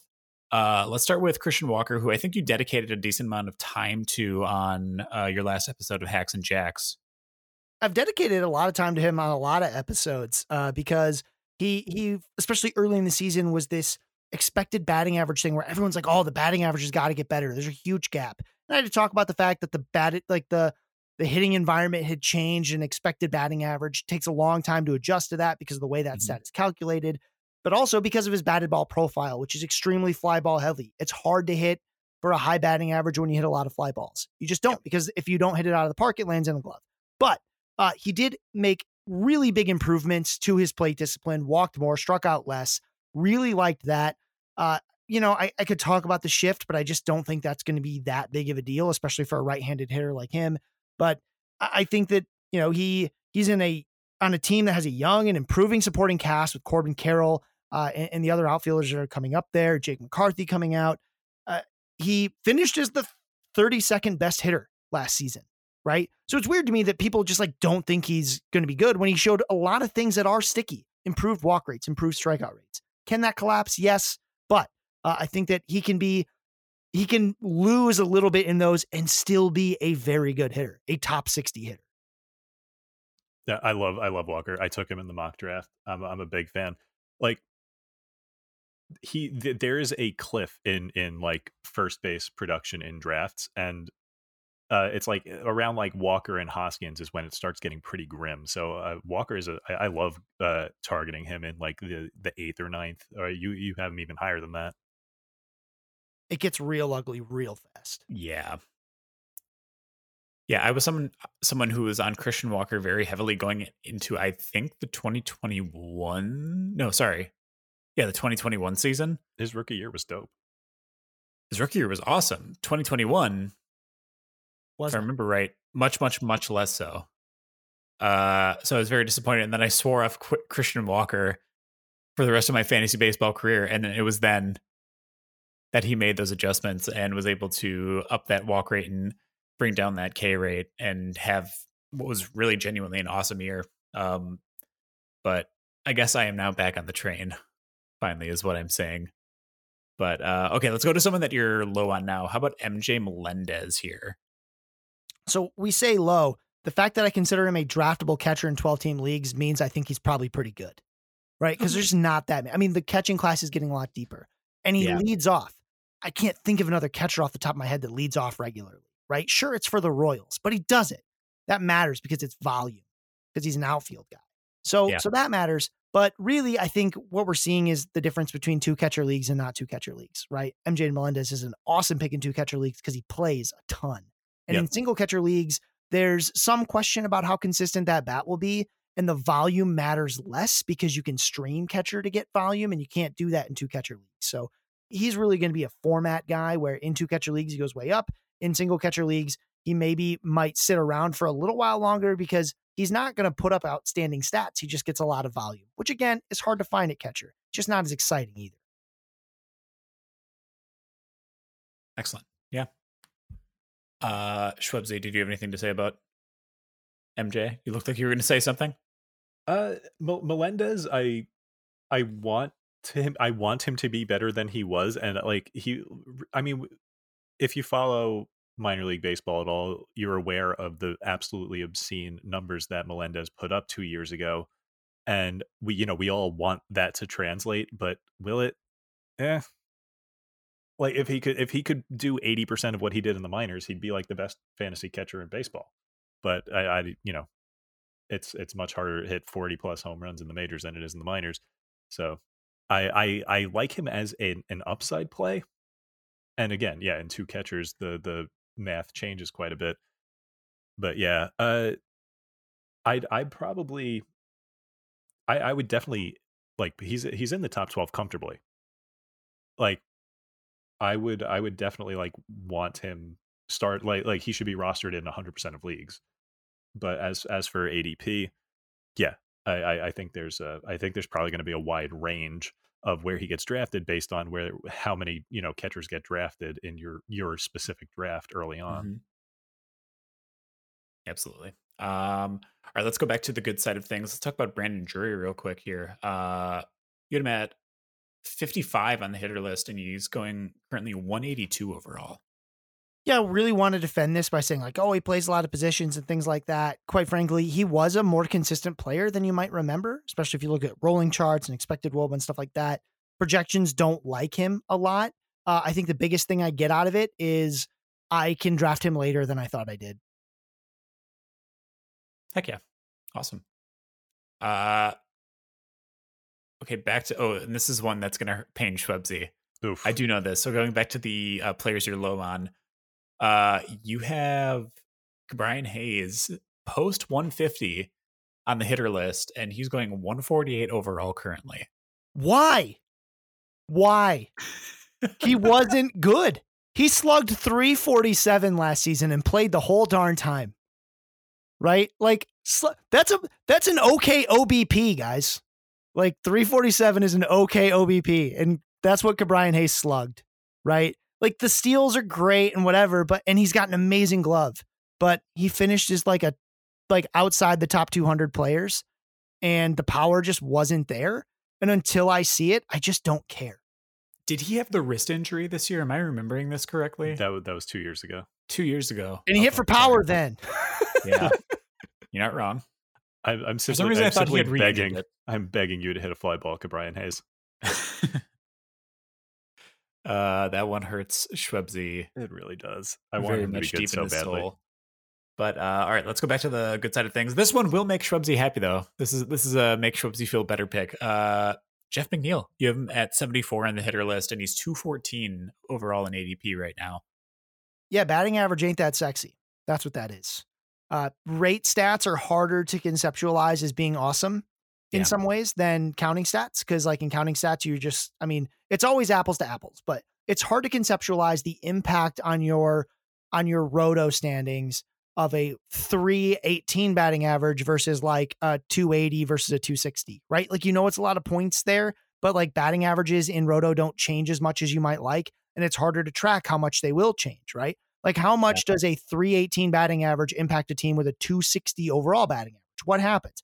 Harder to imagine than like, what do you do when you add 80 runs scored? Well, you add 80 runs scored, right? Yep. Like, that's all that happens. So it's harder to do that. But Jeff McNeil absolutely finished as a as a high as a high value player in fantasy in every format because he puts the bat on the ball a lot. He doesn't have to hit 20 home runs like he did uh, a couple years ago. He just needs to put the ball in play a ton because he makes good contact. He knows how to drop it right behind the infield in front of the outfield. And that's great. That's all you got to do because being on base is a really good thing. He's not only valuable in points leagues, he's valuable everywhere because he hits near the top of the order and is constantly on base. Run scored or a stat, right? And, and the way Yeah. you get it is by doing what Jeff McNeil does. He is a he is such a good baseball player. Like We it's talk- he, he's one of those guys. Like he's he's like, and the Mets had another one in in Nimmo, who pos- possible former Met, which makes me incredibly sad. They have a they have a couple of these guys who are like much better baseball players than fantasy assets. But man, I uh, Jeff McNeil is just so good at baseball, and what that means is he's going to be on the field in the lineup in various positions all the time he's like he's like a better version of the kind of player we talk about a lot where the the glove the the baseball smarts that that stuff is going to keep him on the field in the lineup in good lineup spots every day. So he you know it's it's, it's a better version of oh god i'm i'm i'm blanking. There there was a player last year who was who was exactly like this. I'm i'm blanking. Let's move on. I mean, the one we talk about Luis Arraez a lot, and every time you talk about Luis Arraez, you should talk about Jeff McNeil because they're giving you very similar value, but we talk Mhm. about Arraez more for reasons unbeknownst to me. I'm finding myself gravitating strongly towards players who just put the bat on the ball, whether it's power hitters who have abnormally low strikeout rates or, you know, just very good contact hitters like Jeff McNeil. As the league, you know, strikeout rates are only going up. Maybe maybe they're finally going to plateau, but they've been going up over time. And I think, you know, a, a market inefficiency is just not jumping on these guys as aggressively enough that have these really strong bat to ball skills. Louis uh, Jeff McNeil finished slightly higher than Luis Arraez last season uh, on a lot of player raters. Right, he was he was better than a lot of players you wouldn't think he would be. Right, Get get Uh, wrecked, Arraez. Yeah, like it's easy to think of the value of oh Jon Berti steals a ton of bases, but like he was he's just like a very a- like he's pretty average. Second base isn't very deep, and Jeff McNeil finishes the seventh best one last season. Plus multi positional eligibility. What else would do you love want? It slices, it dices, it hits for average. Uh, God, we made we made me sad earlier with Ke'Bryan Hayes. Let's make Scott sad now. yay! Oh wait, sorry, no. I mean, no. So here's the thing about Javier Baez. Uh, everybody wanted him to have better plate discipline. Like, oh, if he had better plate discipline, things would be better. But that means they like that means you weren't really watching Javier Baez because Javier Baez's talent was hitting the ball really, really hard whenever he could get the bat on it. It did not matter where it was in the zone. If you put the bat on the ball, it went really fast, right? In the other direction. That's what he was able to do. He can't do that anymore. The power is not there, particularly in game, right? So yeah, the the better plate discipline is cool and it's slightly better batting average, but it doesn't come with anything else. It's just less good. It's it's yeah. fine. It's what everyone's been asking for because, but it's not what you wanted because it wasn't playing into Javier Baez's strength, which is being a hand eye coordination god who can absolutely sting the ball if he puts a bat on it. Right? Yeah, that's why he swung at everything because he knew that if he got the bat on it, it would go a long way. Right? Which again, you can complain about that all you want. But the thing about it was it meant that he was going to have a short shelf life. Eventually, the hand eye coordination doesn't get as good. He has to play with the strike zone more. He has to understand the zone more, which he does and it means he can't turn on so many pitches. And that's what you're seeing. So it's hard to get that excited about what he can bring to the table because he's not that guy. He's not that explosive bat anymore. So you do not see a rebound incoming. No, I, mean, I think he will be fine. So uh, during the season, a lot, I would get excited about Javier Baez because what used to happen is you'd look at the strikeout rate and it would come way down. You're like, here it comes. Here comes that outburst of you saw when he was a Met, right? These like week, like two, three week periods where he's the whole friggin' offense. He can just, he's bombing doubles and home runs all over the place. He's swiping bags. He's doing these amazing things. And then it would go away for a while. But when it came back, like when it, when it was on, it was hot. It was awesome, right? He doesn't have that ceiling anymore. So now he's just this muddly middle kind of guy, right? You just don't see that power potential there anymore. And without it, what, what's to get excited about? Uh, I hated hated watching Javier Baez as a Met. And there was like a two or three re- week stretch. I almost said reek, and that was actually appropriate. Uh, where there was like a two or three week stretch where he just obliterated like the Nationals and the Marlins. And I tweeted out at the time, like, he's going to parlay this hot streak into like such a big contract. And it has unfortunately played out exactly like that he's still like so he's still exciting in some ways. Like he's he's this classic shortstop who makes great plays and also a crap ton of errors because he tries to make a lot of plays he can't make. Right? He was always like that in the box too. He was trying to make hits he couldn't always make. But when he did, my God, did the ball go far? Right? And did he, you know, line drive doubles, all kinds of great things. He just doesn't have that ceiling anymore. And without it, it's going to be really hard to offset those cold streaks. It, he just can't do that anymore.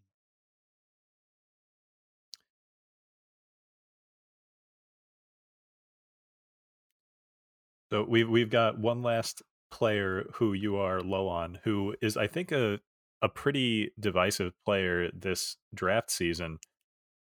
Adam Adam Howe has explained it to me as he is this year's Bobby Witt Jr. What do you think about Corbin Carroll? Uh, so I was too low on Carroll, um, but I will say in my defense, when you only start 36 outfielders, eh, Corbin Carroll, if like you don't have to take a risk right? I, I do like that he got better as the season went on. That's great, right? He he the rolling charts show you good things about Corbin Carroll, uh, but you know it, it's going to really depend on how much he's going to be a guy where ADP matters a lot because you need to know how high everyone else is on him. And it's going to keep creeping up because he's young, he's a top prospect, he's a guy that people will be excited about. Um, we had a lot of prospects hit last year, and I I sort of worry that they're going to people are going to carry that in. We saw this a lot in like 2019 too, where a bunch of pros they all hit, and then you went to 2020 and they didn't. Right? Uh, I- I'm a little worried about that, where prospects get pushed up too high because people expect them all to hit and they don't. Right? Like Bobby Witt Jr. and Julio Rodriguez and all those guys, they all hit. Right? Michael Harris Jr. Everybody hit. It's not going to happen. I'm not saying Corbin Carroll won't hit. I think he probably will, but I'm very curious to see where that ADP sort of ends up and it doesn't affect how much I like him as much as it does how much I'll be able to roster him.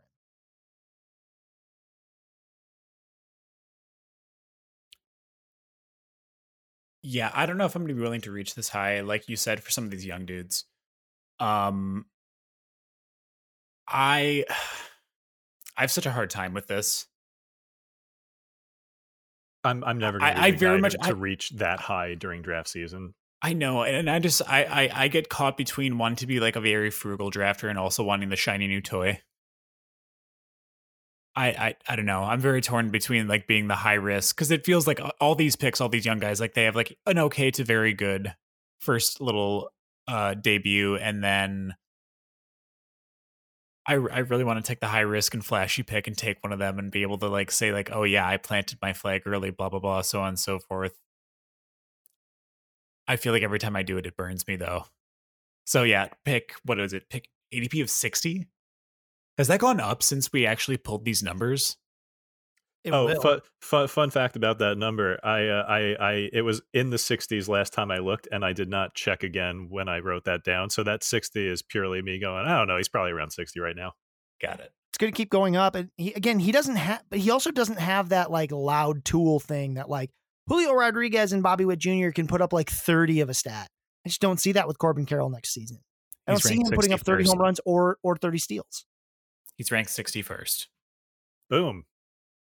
So not far off Schwebbs. That was pretty good actually. He's You, just- you need a up. lot of things to go right. But he doesn't have Yeah. the same problem as like a Wander Franco, who I'm not sure can do 20 of anything.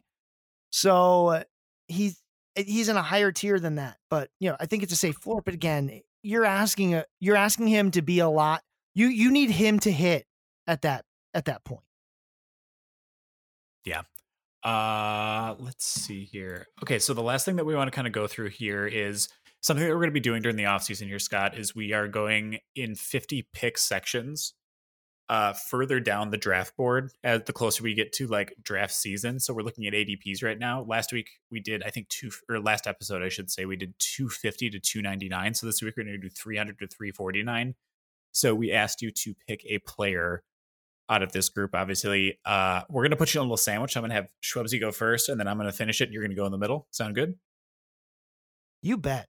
Perfect. Okay, cool. So Schwebsy, out of the 300 to 349 range for current ADP and NFBC, which player is the one that you find the most interesting? This is a really fun range. Like there there's Yeah. a lot of fun players here. Like I know I know Scott also likes Miguel Vargas. Um there's Ross Stripling who you really like. There there's a lot of fun names in this range. Oh, oh, you're de- you're, you're more more mid on him after our talk earlier after you did some more research. Yeah, I mean, Eh. you know, there's there's Justin Steele who had a fantastic second half. There's Drey Jameson, Brayan Bello, lots of fun names here. But the one that I went with is someone I, I took in the pitcher list mock draft in round 20, and Nick questioned it, and I, I had to I had to set him straight because I I'm I'm going to talk about Isaac Paredes, who uh, Scott is familiar with also because uh, it's a former Tigers prospect who was traded to the Rays. I love Paredes this offseason especially if this is his ADP going forward. At the moment, he's at 341. And uh, one of the reasons I like him so much is because power is not super easy to come by right now, which is also why I like Christian Walker so much. And if the league wide trend of power declining continues, or even if it just stays at this current level, having a 300 plus ADP bat that gets a bunch of plate appearances and dingers is going to be gold. We we talk about our three P's or our three O's or whatever, and when it comes to playing time, I strongly believe that Paredes is going to be the guy that comes out ahead of this kind of position logjam that the Rays have going on right now. A healthy Rays team has Brandon Lowe, Brandon Lau at second base, Wander Franco at shortstop, and Yandy Diaz at either first or third, or or DH. And I I think Paredes is the best option for third base because of his strong defense like the competition that he has at third base is like Jonathan Aranda, who's a, a butcher in the field, good bat though, and Taylor Walls, who is a fantastic glove, terrible bat. I don't see Paredes losing to those guys just because he can do he can you know he can produce in all facets of the game, uh, other than you know base running. Uh, he's he actually had an, uh, a positive OAA at three different infield positions last year at third, second, and first. He also brings elite plate uh, plate discipline to uh, to play. He was 94th percentile in chase rate, 90th percentile in whiff rate, which obviously led to a stellar walk rate.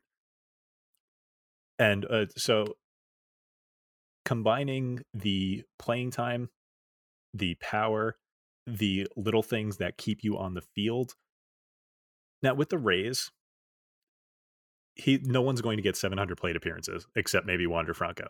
So there he's going to get days off, more days off than you want probably, but I do think he's going to get the lion's share of those third base plate appearances. And he had as soon as he got traded to the Rays, he adopted an approach that was hunting pitches like middle in and up and just deposited them into the left field bleachers. Now, for potential going forward, I is there more here?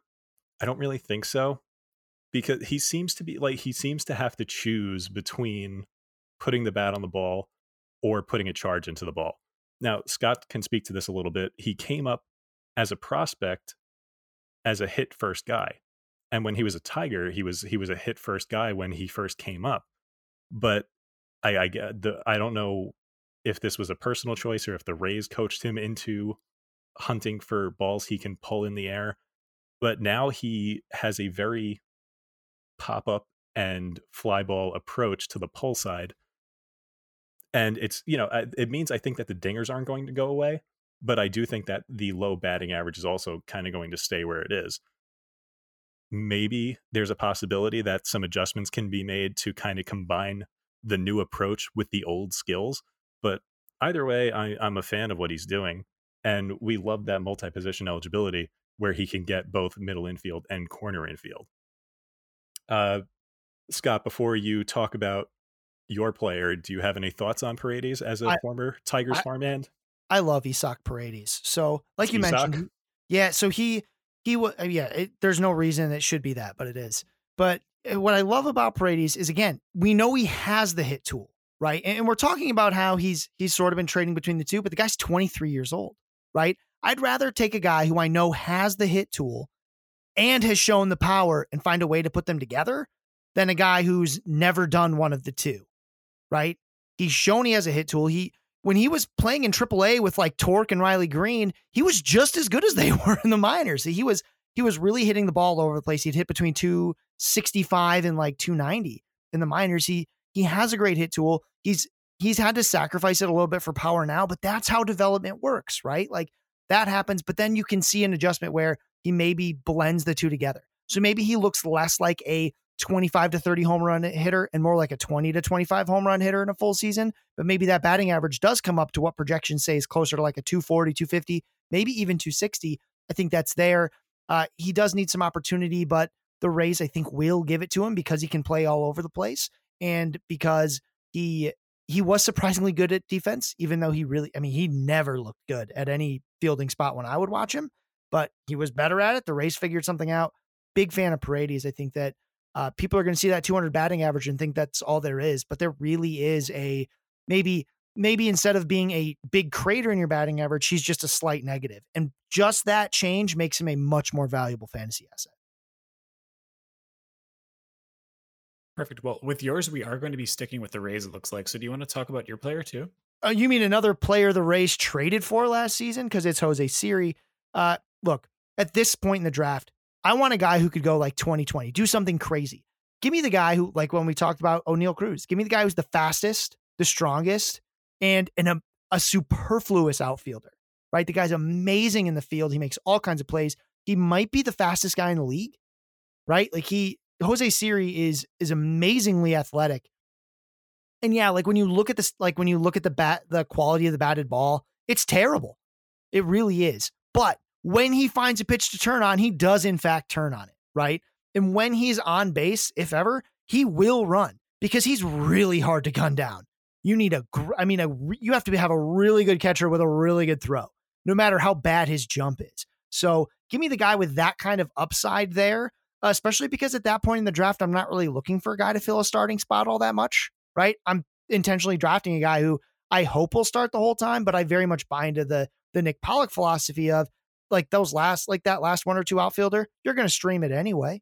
You're going to yeah. keep throwing stuff against the wall to see what sticks. Why not see if the if the Rays can unlock a little more in Jose Siri? They know they need to play him because you can't leave that glove on the bench, right? Yes, it could drag down batting average, but he might have everything else, right? He might be able to give you that power and speed. I'm a big fan of that. So let's see what he can do. He never really got an opportunity with the Astros. The Rays love the defense. They, I mean, why can't he be Kevin Kiermaier, who's been valuable at multiple points throughout the last couple of years? Right? Why can't he be that? He's as injury prone at least, right? Like he can be everything that Kier- Yeah. Kiermaier was. So that's what I'd be looking for. who who was that middle infielder for the Cardinals last year who got like all like, eh, like a, a lot of people tweeted about him because his savant page had like 99th percentile max exit velo 99th percentile sprint speed uh god and it was it was a not very good player because that's what Siri's page reminds me of you go on it and there's only five sliders and they're all blood red it's like the tools are incredible Yeah, I think you're thinking of Nolan Gorman. The, uh, no, no. This, oh, no. this this was a this was a middle infielder, and maybe it was Edmundo Sosa.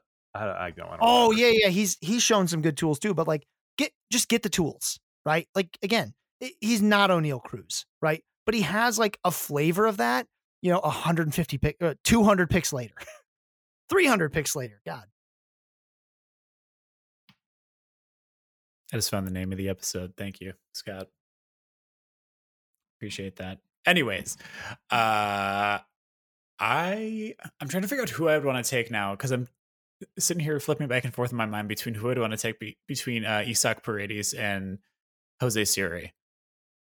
I mean that's that's so it's hard because we talk about this in a vacuum, and there's no such thing as a vacuum in fantasy baseball. Yeah, exactly. It's all contextual as to what your team is up to that point, right? Like, yeah. what do you need? After the first round, there's no vacuum, but I could see if you needed a floor, it's Isaac Paredes probably. Yeah, right? Because you saw the worst batting average I think he'll post as a major leaguer, right? Jose Siri, you may not have actually seen the worst batting average he could post as a major leaguer. He's a he's a big time free swinger and could absolutely turn into uh, something not good. And he's not super durable, right? Um, he's Yeah. not unlike Manny Margot and Kevin Kiermaier, who hurt themselves a lot because they make amazing plays. But um, if you were if you're just swinging for the fences, uh, both figuratively and literally, it's to me it's probably Jose Siri in that point. Love it. All right. And then, okay, my last, I'm sorry, Scott. I feel bad because you're the hitter guy and I'm ending the episode with a pitcher. So please forgive me. I hope that's okay. Just No. talked Uh, about hitters for 90 minutes, and you're just going to punctuate things with uh, two minutes on a pitcher. Cool. I can't stop being me. I'm sorry. Uh, so I want to talk about Sean Manaea. Uh, Sean Manaea was someone I was really high on coming into last year uh, because I had been doing preliminary work on my uh, weighted earned strikes metric. Uh, and he was very, very high up on the list of qualified starters uh, coming into the 2022 season. And he was doing okay to good for like the first half of the season and pretty much halfway through he completely fell apart and gave up the most home runs he has in his entire career. Um, also, from percentile standpoint, Sean Manaea last year had the highest walk rate. I think just compared to the league average of any year in his career. Uh, so giving up more dingers, giving up more free passes to put people on base. Obviously, that's not going to bode well in terms of ERA and your rate stats and things like that. Um, but in 2022, like by weighted and strike rate, or sorry, 2021, I should say, by weighted and strike rate, he was right in line with pitchers like Shohei Ohtani and Alek Manoah. Like we know that the ceiling is there, obviously, and he can perform well in that regard, missing bats. I think a lot of it was just he's so heavily reliant on locating his sinker well, and he didn't do that this year. Like if you look at the heat map on his sinker, like he throws a lot of strikes, don't get me wrong. And I get that you're gonna have more red in the zone, but it's like just above the belt, right over the middle, pretty much is where he's throwing that sinker this year. Um, not super great. Um, I think it's becoming more hittable as he gets older. Uh, his slider was one pitch that did perform really well this past year, and I would like to see him change his picks, pitch mix a little bit to throw that slider more often because he threw it like I think only like twelve percent of the time. He's pretty much sinker changeup for the most part. Uh, so I'd like to see him maybe work that slider in a bit more. Um, regardless, this is a guy who has like an above league average uh FIP minus uh in the four years leading up to 2022. Like he was a, an above average pitcher for four years leading up to 2022. And I really think that if he can tame the long ball problem that he had this past year, where he gave, I think he gave up like 29 home runs and 28 starts. Uh, I think he is closer to like a mid threes ERA, maybe like a three three three four ERA type guy with like a one point two WHIP, which at pick 322 in a draft, that's like a really awesome starting pitcher to have. And he's a guy who also is kind of a workhorse and give you a lot of innings as well. So uh, I think down here, Sean Manaea is my guy. I'm going. I think I feel, I feel like I'm going more safe, whereas you two are going more upside with your picks. Upside, baby. Yeah, because we're fun. Hey, I no, I'm not. I am the fun one. Fun. That does make sense. Sh- Schwebsy Schwebsy is the fun one for the podcast. Uh, you know what I like about this ADP range? What's like that? Martin Perez is in this ADP range, 300 plus. He just had he just had a 2.89 ERA over like 200 innings in an era when no one throws 200 innings. And Schwebsy, the underlying data. I know. No, I know. I love yeah. I love the restraint. I, I I admire that he's this low still. People aren't falling for it. You know who I see in here that I didn't pick intentionally? Ross Stripling. No, Tanner Houck. Oh no, not Tanner Houck. Yeah, I I'm mean, so, I'm so upset about it. I just wish they would put him in a role and leave him there. Who knows what he's going to end up being next year? It's hard to say, but uh, he's also what, someone completely. One last question. Oh yes. One last question for for Scott before we wrap things up. What do you uh, are are you at all buying the the the Matt Mervis? Are are you on that bandwagon at all? Do you do you think he's going to be anything this year? Did you see uh, him play when you were down in Arizona? Uh, just just for a second, and like the it again. I talked about this before. It's just the number of things that have to go right to get a path to fantasy relevance. Like you need yeah. lots of things to happen. You need role to be clear. You need um you need him to adjust quickly to the major league. You, you need so many things, and I just I hate asking for more than one or two on a player that I want to plant a flag right? I re like two is a stretch. I want to see one thing, right? Usually to really plant a flag, I'm like, you just need to do this, do this, and it's better, right? Like Ke'Bryan Hayes, if you want to plant your flag in him, it's hey man, just get the ball in the air, right? At least at least hit some doubles for God's sake, right? Like that's one thing. You know we can put the bat on the ball. You know we can run. You know do these things. You just need him to do one thing. That's fine. But with other, when I start needing a role to open and to make that transition to the majors and to not have anyone breathe down his neck for p- playing time. Like when I need all those things, it's like, how excited can I really get? That's fair. He's just he's a name that just keeps on popping up this offseason. So I wanted to ask.